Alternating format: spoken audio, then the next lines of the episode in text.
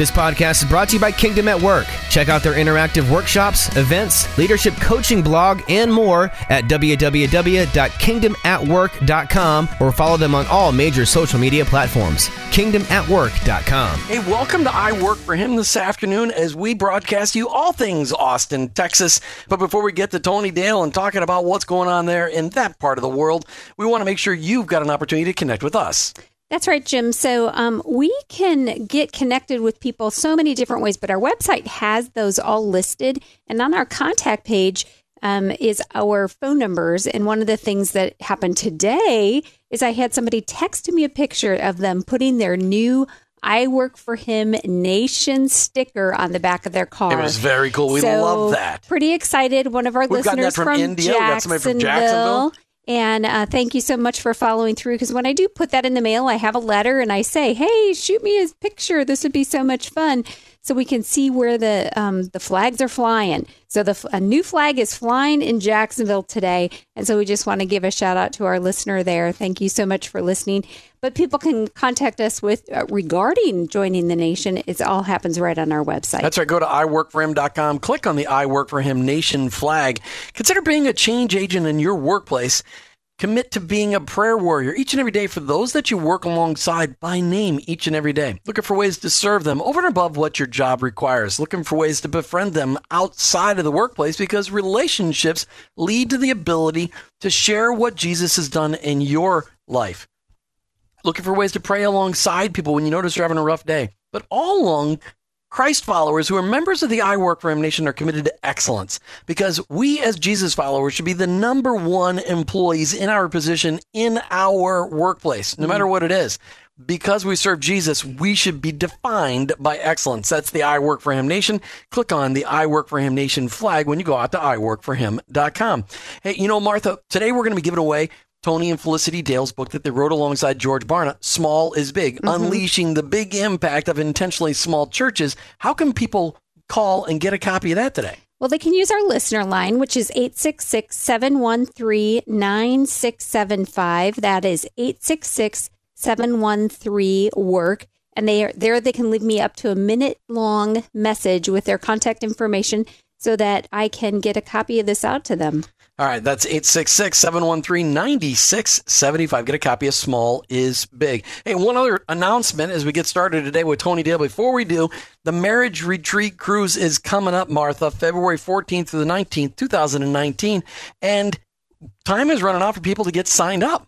It is. Um, one of the things that is a challenge with um, having getting a cruise for a group of people is the fact that um, people need to sign up now before the cruise line takes back our rooms that we've reserved. So they want to resell those rooms at a higher price, because I think they gave us a good deal. So we want to make sure that our people get in there and get registered now for a cruise that's going to leave on Valentine's Day. And uh, we're really looking forward to that. We hope people will join us. And, um, you know, one of the things that I just have to say about that is we need to spend more time investing in our marriages. And that's really what this gives us the opportunity to do. It's not so much about crisis. It's about growing and strengthening our marriage by getting some time away together. That's i work for him dot com. Click on the events tab. All right. Like I said, thank you. We're back in Austin, Texas today, but thanks to our listeners in Jacksonville, Saint Augustine, Folkestone, Georgia, and everybody in Tampa Bay, from south of Ocala to north of Fort Myers and all the way over to Disney. Thanks for tuning in today live on the radio, but of course, across America on iHeartRadio and streaming off of i work for him dot com. As we are talking with Tony Dale and his team, we're also going to be talking later on in the show today with a local Austin area defense attorney who loves Jesus, a criminal defense attorney. Another one. We found another one. It's fantastic. We're so excited about that. Here's the, the key is that no matter what you do each and every day, almost every job can be done with excellence and for the glory of God. We're going back to talk with Tony Dale from Sedera Health. Again, keep in mind, if you own, if you run a business or run an organization and you haven't considered healthcare sharing, please, I understand that Sedera Health and the Karras Group are I Work for Him endorsed businesses, businesses that are helping you spend money more wisely and make an impact and really look at your bottom line seriously. And Tony will explain that a little bit later. Tony Dale, after much ado, welcome back to I Work for Him. Well, thank you so much. It's always a, an incredible pleasure and privilege to, to be on with you and Martha. Tony, talk talk to us. Let's just go get personal here for a minute. What's one thing you and Felicity Dale, after how many years you guys been married now? Uh, well, we've just gone over the forty-seven. forty-seven years. That's fantastic. Yet I know, because Martha and I have been married thirty-two years, that each and every year you still need to be working on your marriage. What is one thing you and Felicity have done recently to keep your marriage strong and fresh? Well, we, we've been really blessed recently. We had an opportunity to uh, join my oldest son and his wife and four kids uh, going over to England uh, to help their oldest daughter uh, get started in university in England. Uh, and, of course, uh, our background is English, uh, and we loved this chance to go back to Felicity's favorite vacation spot, which was in Cornwall, the southwest sort of tip of England, uh, mm. where she's going to be going to art school. Uh, but it also gave us three weeks where we could travel to have time together, uh, where we could visit old friends from medical school days. Uh, just such a blessing to have that time together. Uh, but what I would not recommend uh, is that for our actual wedding anniversary, uh, which was September eighteenth, uh, we found ourselves flying back from England to Portland, Oregon on a very long, very crowded flight. So next time I'm going to have to plan the return day, not on the wedding anniversary. Yeah, that would pretty much destroy you. Do they fly from from England, then going west to Portland, or do they fly the other direction? I mean, how do they get there? I mean, it, no, it, they, they do go west. It's not quite so far that it would make more sense to go east, but it was a, something like a twelve-hour flight. Oh, wow. Man, that's tough. Hey, but you were next to each other for all that time, right? Yeah. uh, we, we were closer than we might have chosen in such a public place. Okay, we're going to move right on from there.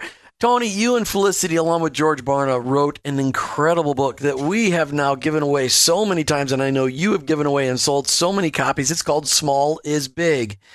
Unleashing in, unleashing the big impact of intentionally small churches. Why did you and Felicity feel that that book needed to be written?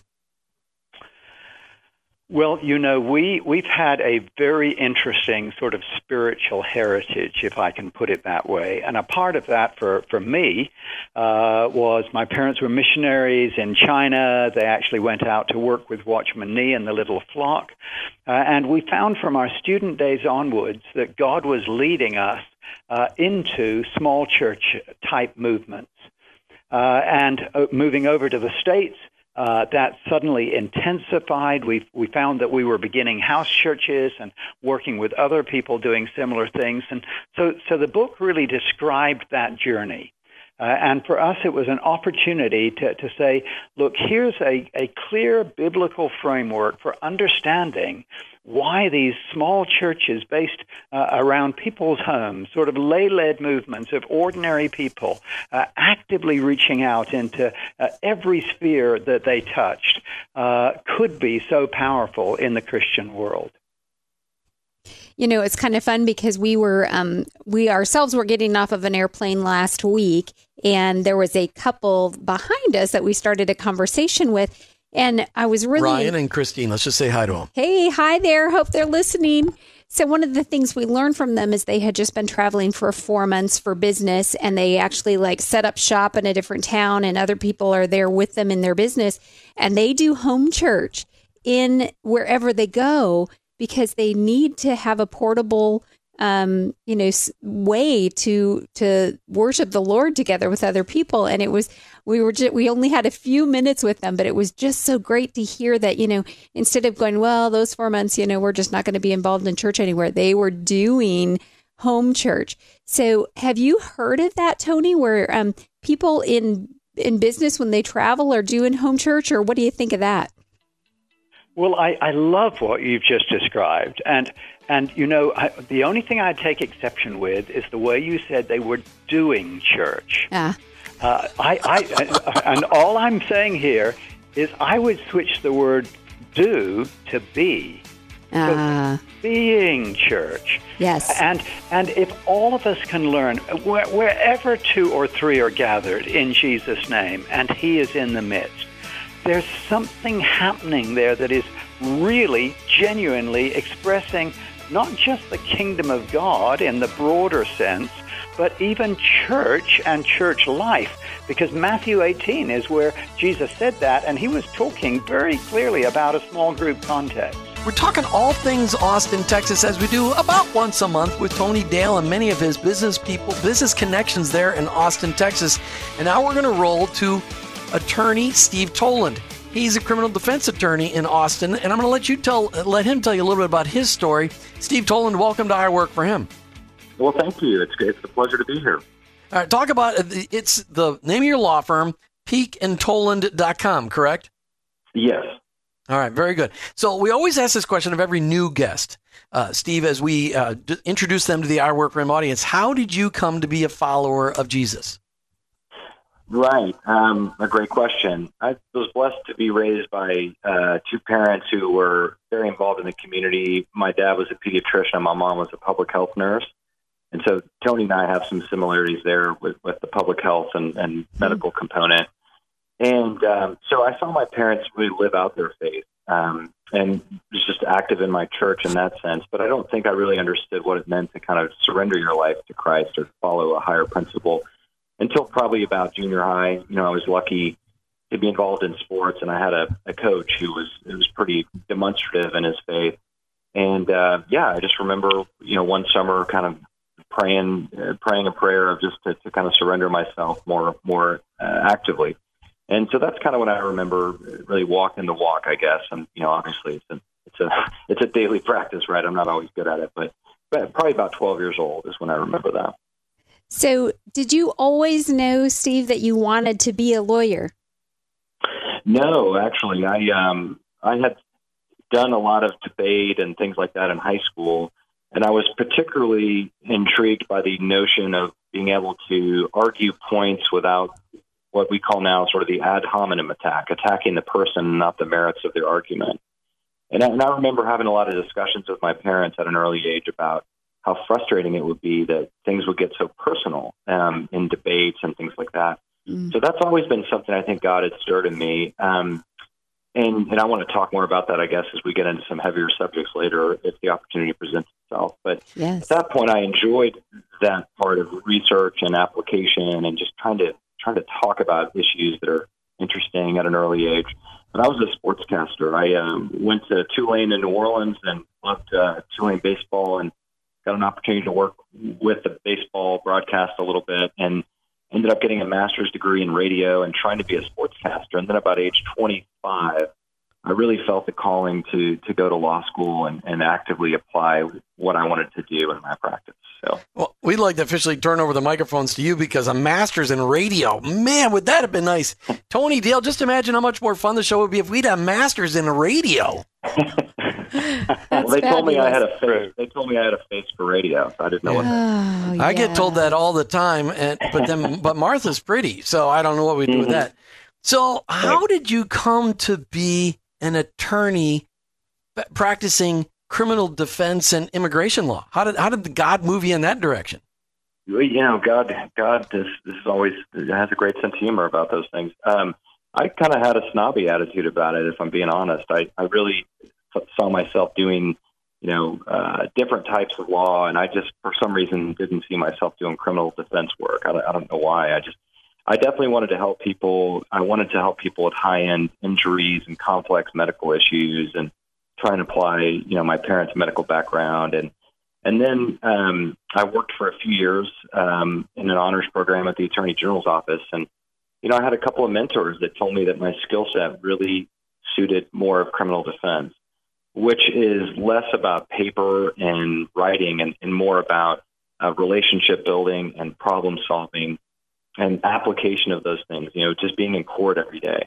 And so it, it's a lot more high energy, and it, it suits my skill set. And so uh, God just moved me in that direction. I, I can't say that I had really anything to do with that, you know. And, and once I started doing that, um, after God put some people in my life that really were honest with me about what I was good at and maybe what wasn't necessarily the best fit for me in the law, that's when my practice really took off in a way that I think where I felt, you know, God moving through me every day. And I was really been enjoying it for the last eighteen years, I think, because of that. So the last time we had a criminal defense attorney on the air with us right here in Tampa Bay, the Tragos, Tragos and Sardis law firm, I asked them this: how can you be a criminal defense attorney and be a Jesus follower? Well, I mean, to me, Jesus, if he were a lawyer, would be a criminal defense lawyer. That, to me, is the ultimate. Um, you know, and the reason, I think, is because, you know, what criminal defense is for those who, who commit infractions or break the law or, or do something really bad is, you know, it's it's one of the ultimate Christian tenets, which is that God forgives us if we seek forgiveness immediately. The consequences of our sinful behavior, that that's the part that we have to figure out and work through. And and I think that's what that's what Jesus was teaching us, is that, look, I'll, you know, God, my Father will forgive you if you seek forgiveness, but, you know, the residual mess you've made, we got to work through that. And and it's in working through that and, and showing people grace and, and restoration.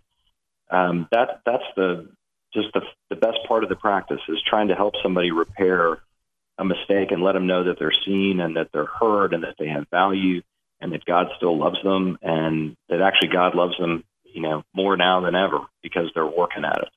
Mm. Um, so I, I, to me, they're, I can't imagine how somebody can run a criminal defense practice and not sort of naturally gravitate towards wanting to res- help restore people, make them whole again as a complete person. It, it's just, it's such a great opportunity.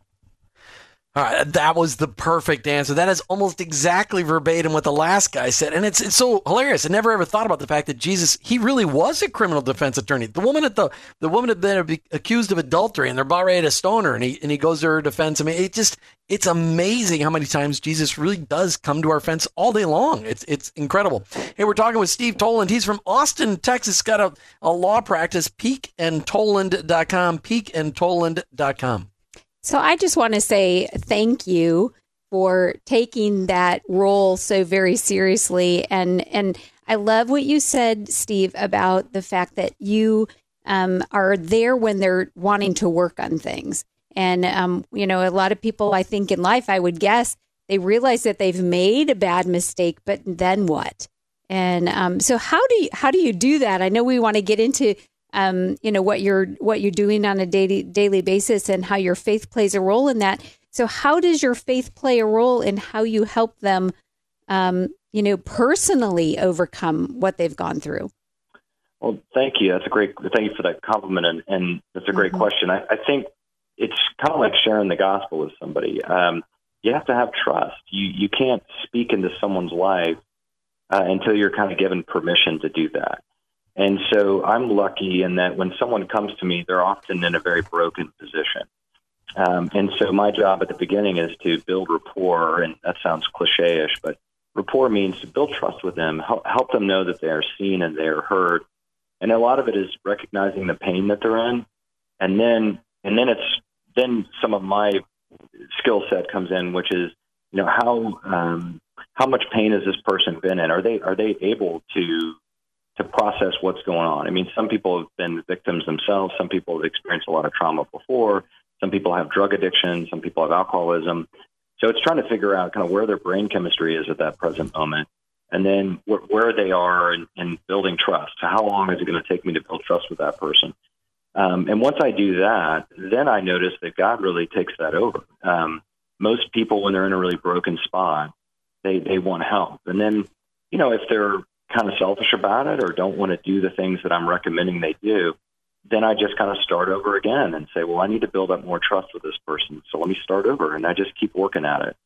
Um, mm. But that, that's really what starts with, to me, with building trust before you can have permission to speak into them about, you know, I, I bet if you did it this way, you would feel more fulfilled and closer to God. I bet you'd be happier. I bet, you, you know, hmm. um, I can't just go in there and give them a blueprint for that, because I'm sure someone right. else who knows them better has already done that before me. So, so I need permission first. Yes. So let's talk about those, the, the typical clients that you guys have there at peak and toland dot com. Talk to us about who who is that typical client that you get to minister to every day through the practice of law? So the general answer is, you know, there's no typical client, but for us, we do have a, a large majority of Spanish-speaking clients, so you know a lot of my day is spent in, in Spanish, and that, that sort of adds another wrinkle or dynamic to trying to understand someone's pain or trying to understand their position or what, what where, where they are in their faith. Um, and so that that's more of a typical client we have. Um, and then, you know, how, how we get into that with them uh, just kind of depends. But, it, you know, that that's the typical client is somebody who comes from a Spanish-speaking background at the beginning. And what are they? I mean, I noticed on your website that you spend a lot of time doing immigration defense, and that that kind of that's the kind of law that you're doing. Is that correct?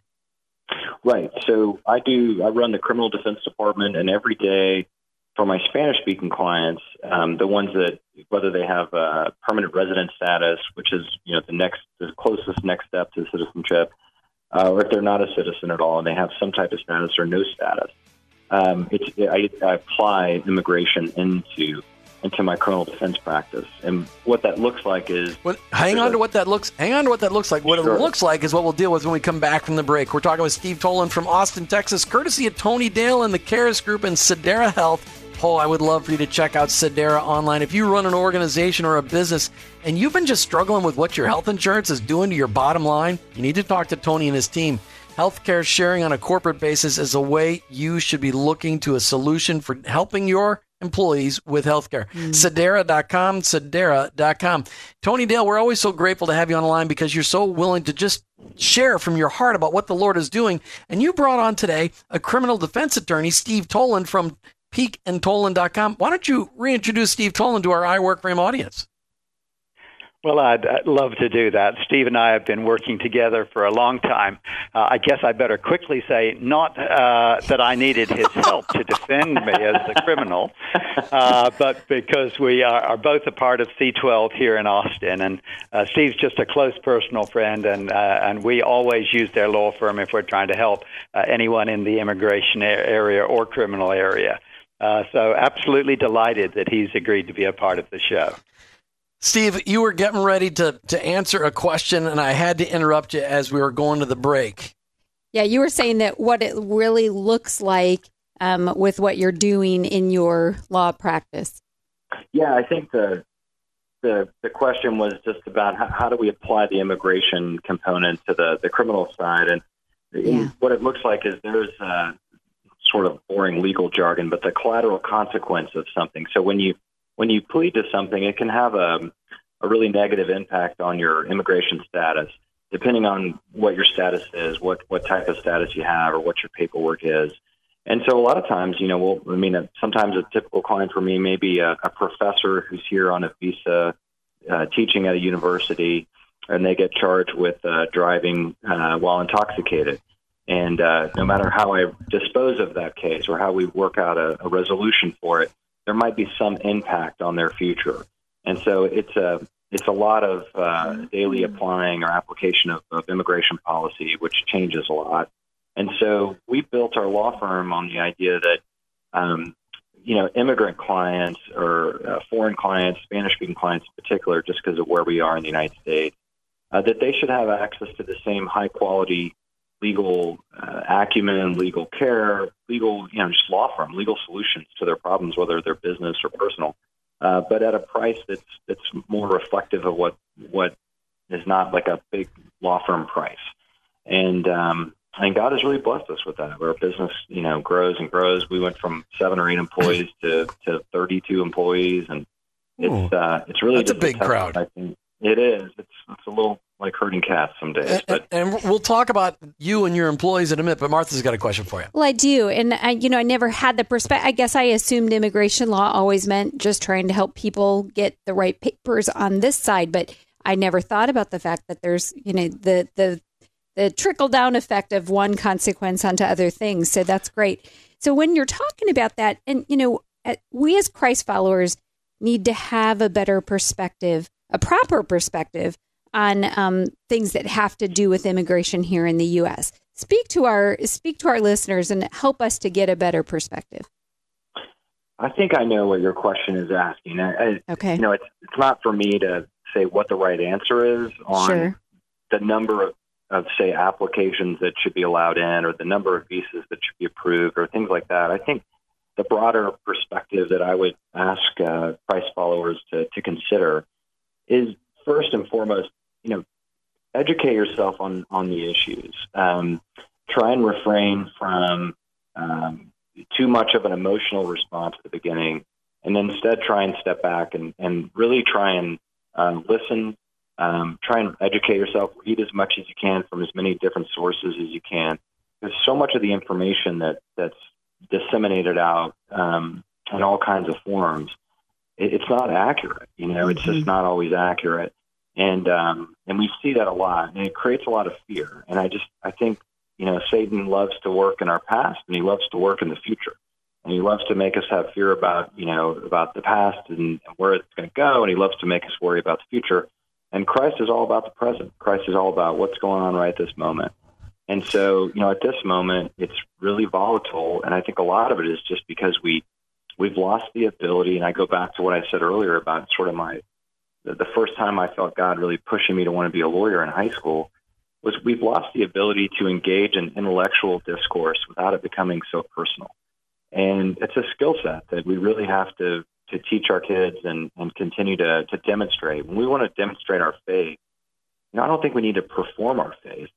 Um, I think what we need to do first is, you know, practice uh, decency and grace, and that means patience. That means holding your tongue, like in James. It means listening. And I think that would be my first recommendation, to make sense of the immigration debate first. You know, educate yourself on the issues and listen, and then and try to try to look at it not from a place of fear, um, because so so many immigrants that are here, Um, you know, are not not what they're being portrayed for in, in, in the media. No. Right. Well, and, and, and that's, we, let's not even get onto that media soapbox. My my brain will just explode. But you're right. Oh, yeah, right. That's right. And then people tell me I'm part of the media. I'm like, I don't know if I agree with that, because there's the media and then there's the honest media. So, okay. So I want to get into you living out your faith in your work. And you mentioned you had thirty-two employees, and, and, and there's only so much time on the air each and every day. So I, Steve Toland, I really wanted to hear, you have thirty-two people. How do you, how do they know that you're living out your faith? How do they know that the reason behind why you do what you do is because of your faith in Christ? Well, that's, uh, I'm trying, it's a lot of little things that we hope cumulatively put together, you know, demonstrate that. So it starts with our core values, which are biblically based. Uh, it starts with us um, trying to, we give out a, something called a helmet award, which was whenever a employee does something that's really good. And it could be something uh, caring for another employee, uh, for a client, could be a result in the courtroom. Then one employee is encouraged to award the helmet to another person. And it's this gladiator helmet that weighs eight or ten pounds. And you get your picture with it, and it sits on your desk until you pass it to the next person. And uh, that's another way. And when you do that, you're supposed to uh, ascribe a core value that they demonstrated in, in order to earn the helmet. Mm-hmm. And since those are biblically based, that's one way. Um, we also do something called Fifth Fridays. So every month that has a Fifth Friday, we do an offsite. Or sometimes we'll do it on-site, but now we've grown. We sometimes have to go off-site. And we'll do training, and in the midst of, in the morning, and then we do just fellowship in the afternoon. And it could just be uh, going out to, you know, a golf range or bowling or um, those things. But in that morning time, we'll we'll often have about an hour of sort of motivational, you know, some of it's funny and some of it's serious. But we just challenge our employees, like, what would you like your legacy to be? What, what do you want your kids to remember you for? Just try and let them know that we, we look at them differently than just sort of a means for us to create monetary output, that we love them, we care about them, and we want to know what's going on in their lives. So that's a way to do it that's not in the workplace. You know, you kind of take them off site. Um, the other thing we do, aside from the Fifth Fridays, we created something called a care team, which um, we got the idea um, at a C twelve national conference. And it's employee-based. Um, you create, uh, you know, bylaws. You basically, Jeff, my law partner, and I put money, and we give them a budget, and then we let them create their own bylaws, their own rules, and how they want to uh, care, quote unquote, for, for the other employees. It's all anonymous. Employees come with needs, whether it's I need money to travel to my mom's funeral in California, or I need rides for my aunt who has breast cancer, um, you know, whatever it is. So then they vote on, it's all anonymous, they vote on whether they should meet that need, how to meet that need. And it has been the most amazing thing, because finally, Jeff and I are not, their bosses. We're not involved in this at all. We're watching the employees now uh, apply this and live out this. So, you know, there's tons more, but the, those are kind of the big ones we do is the Fit Friday, the care team, and the helmet that models our core values. And mm-hmm. um, outside of that, you know, we, we just do what we can to, we have huddle, we have a Monday morning huddle that's like a little thirty minute Bible study. Um, that, that has sporadic Excellent. attendance depending, but those are kind of the ways I think. And, and I think the key is to get the employees to do it. You, you want them to kind of have say in it, and then it matters to me. Mentioned that you guys are part of a C twelve group. And how often has, what kind of encouragement do you get from C twelve? C twelve has been an amazing blessing. Um, first and foremost, the fellowship of the group, you know, you just by exchanging ideas and brainstorming, you know, I have this employee issue, I have this idea, I don't know how to implement it, or I feel God pushing or tugging at me to do this, but I have no idea what this is. I just have a stirring to apply this or that. So that, and then the materials are are very deep. Um, you can go surface on them and just apply some loose concepts and get a lot of benefits out of it, or you can really take those materials um, because they relate to, to finances. They really, you know, everything you do, every step in your business, whether it's marketing, financial, human resources, all of that should be geared towards the same goal, which is, you know, using God. God has a plan for your business. You got to figure out what that is, and you got to be faithful to that. And so, all right, so it's been great. And I want to make sure we get this. You're doing great, and I, there's just so little time. We want to hear from you. C twelve has got a great reputation around the country, and we're so thrilled that you and Tony and so and really a couple thousand other business owners and leaders are across the country are involved. C twelve group dot com. How, do, as an attorney, you guys are known for working ridiculously difficult hours, especially as leading up to a to a court hearing. How do you protect your marriage, your family, from your job? Well, that's a great question. Um, there's a book I would recommend. I'm always leery to recommend books because you know they may have different views. But uh, Doctor Henry Cloud speaks at a lot of conferences, and he's got several books on boundaries. And I just encourage any business owner to. to do do some prayer, some intentionality around what what are your boundaries. You know, when be realistic about it. When when do you want to turn off your phone, your email? What's you know, how do you communicate with your clients about expectations for communication and when you're going to communicate? So I think it, you shouldn't be loosey-goosey with that. You need to be firm with what mm-hmm. that's going to be. And then you need to communicate with your family so they have an expectation that you're consistent on when you're going to be dialed in and available for them and when you're going to turn off the work. And then the last thing I do, and it just works for me, is I sort of envision what I call the four faces of manhood. There's a king face, there's a warrior face, there's a lover face, and there's a friend face. And I think, you know, business owners, we or anybody, and moms do it, anyone working, um, you know, we all do it. We have to apply different sort of those different faces when you're in the, the battlefield, right. right? Which is work or yes. battling with kids and managing your home. And hmm. and so I, I so kind of, true. I, Steve Toland, yeah. I apologize, but we're out of time, and I love your thoughts. Thanks for being on iWorkForHim today, Steve Toland.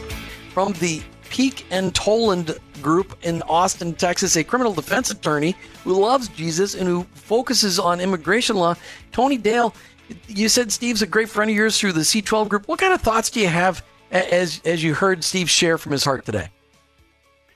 I loved hearing him share, and I, I think what really struck me uh, is that all of us in our very different worlds, you know, I'm a physician working in medical economics. He's a criminal defense attorney with a, a, a strong immigration component to what he does.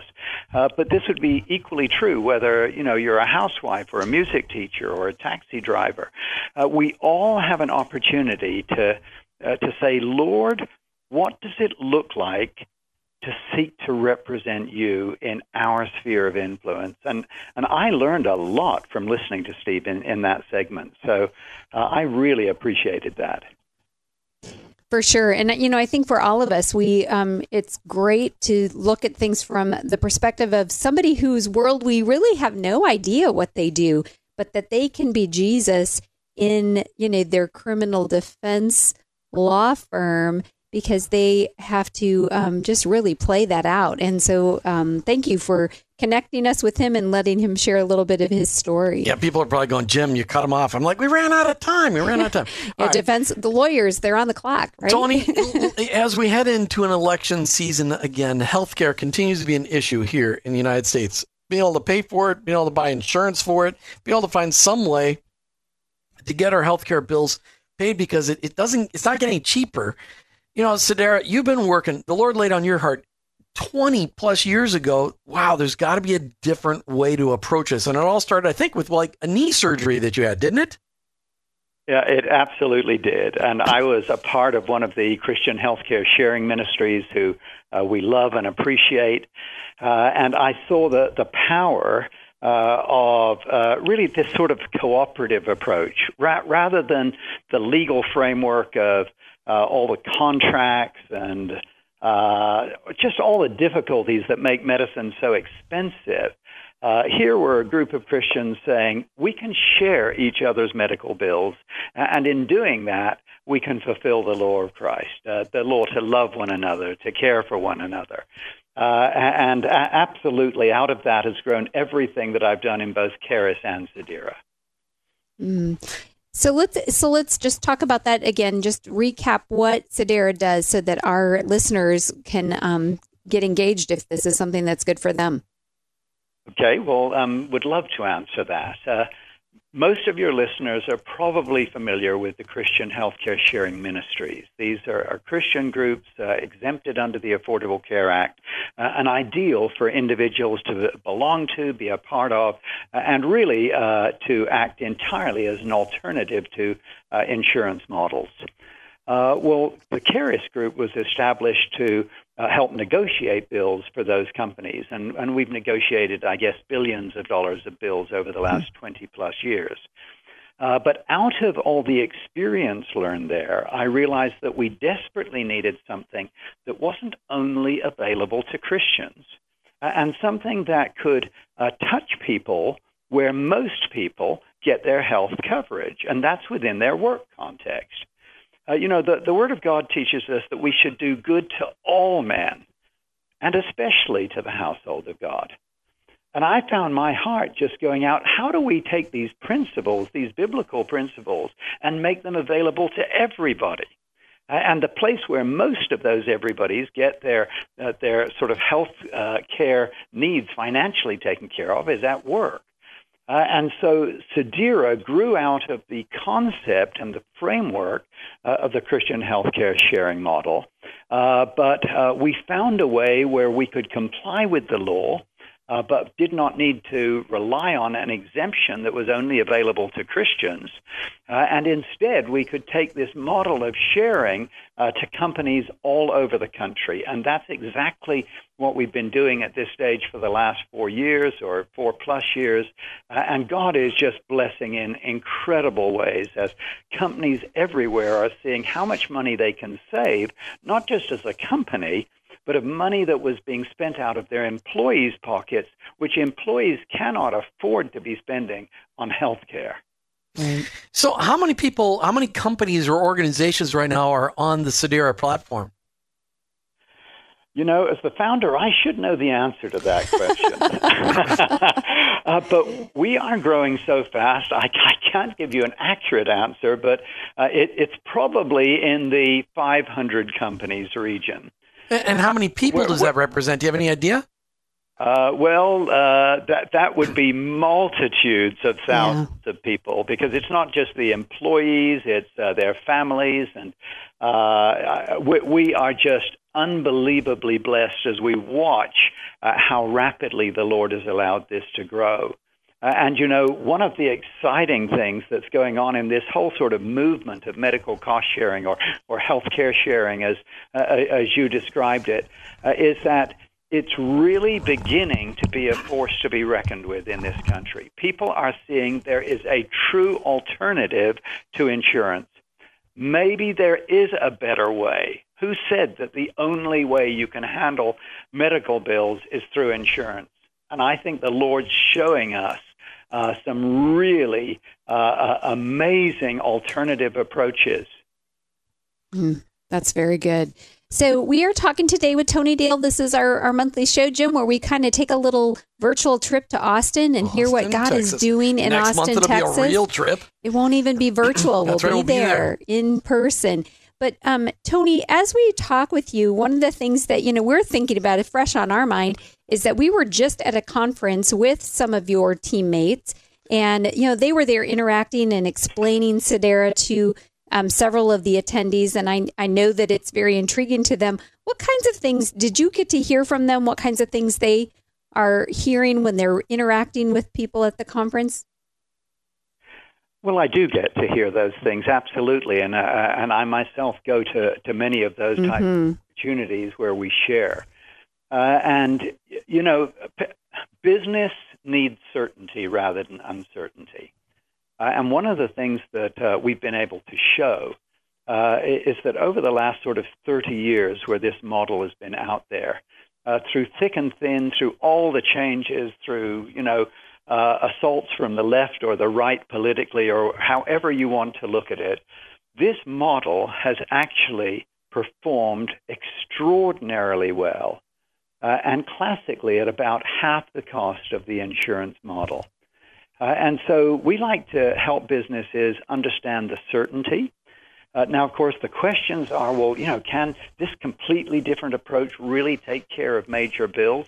Uh, mm-hmm. I can tell you that we watch every month, uh, you know, bills of a quarter of a million or half a million or forty-five thousand or two hundred fifty. We watch them all getting taken care of.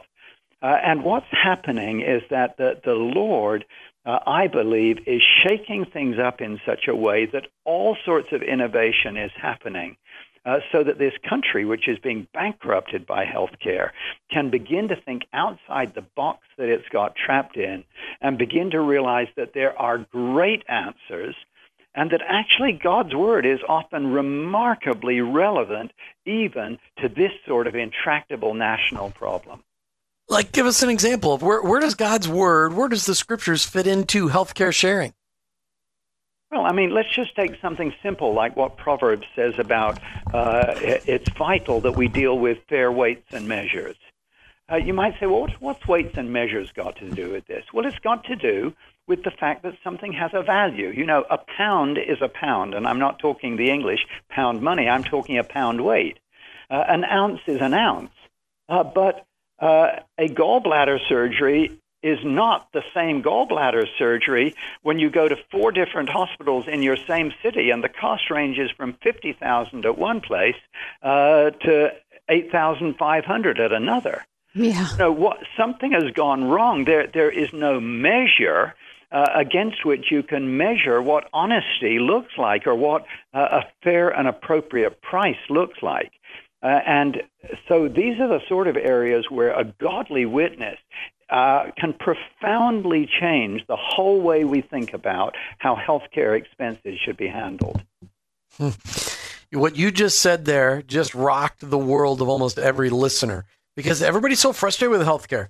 And, and what you just said, so true. Uh, just you, a surgery, fifty thousand dollars in one place, eight thousand five hundred dollars at another, and, and everywhere in between. That's just incredible. Sedera, if you if somebody's got a, a typical health insurance plan at their workplace, can they can your team come alongside of them and show them the benefits of coming to Sedera? Is that something they can do? I mean, compare and contrast? Uh, a- absolutely. I mean, we, we are sending out those comparisons uh, all day, every day. Mm. Uh, and what's happening uh, is that people are finding out from their friends. I mean, we are slammed That's fantastic. just with all the referrals that come to us. Oh. Those who've already been using us. Make sure you check out them online, Sedera dot com, Sedera dot com. Tony Dale, thank you for being a guest on iWorkForHim. Thanks for bringing Steve Toland on with you today. And we will see you next month in Austin, Texas. Thank you, Tony. Thank you so much. Well, you've been listening to iWorkForHim with your hosts, Jim and Martha Brangenberg. We're Christ followers, and our workplace is definitely our mission field, but ultimately, I, I work, work for him. him.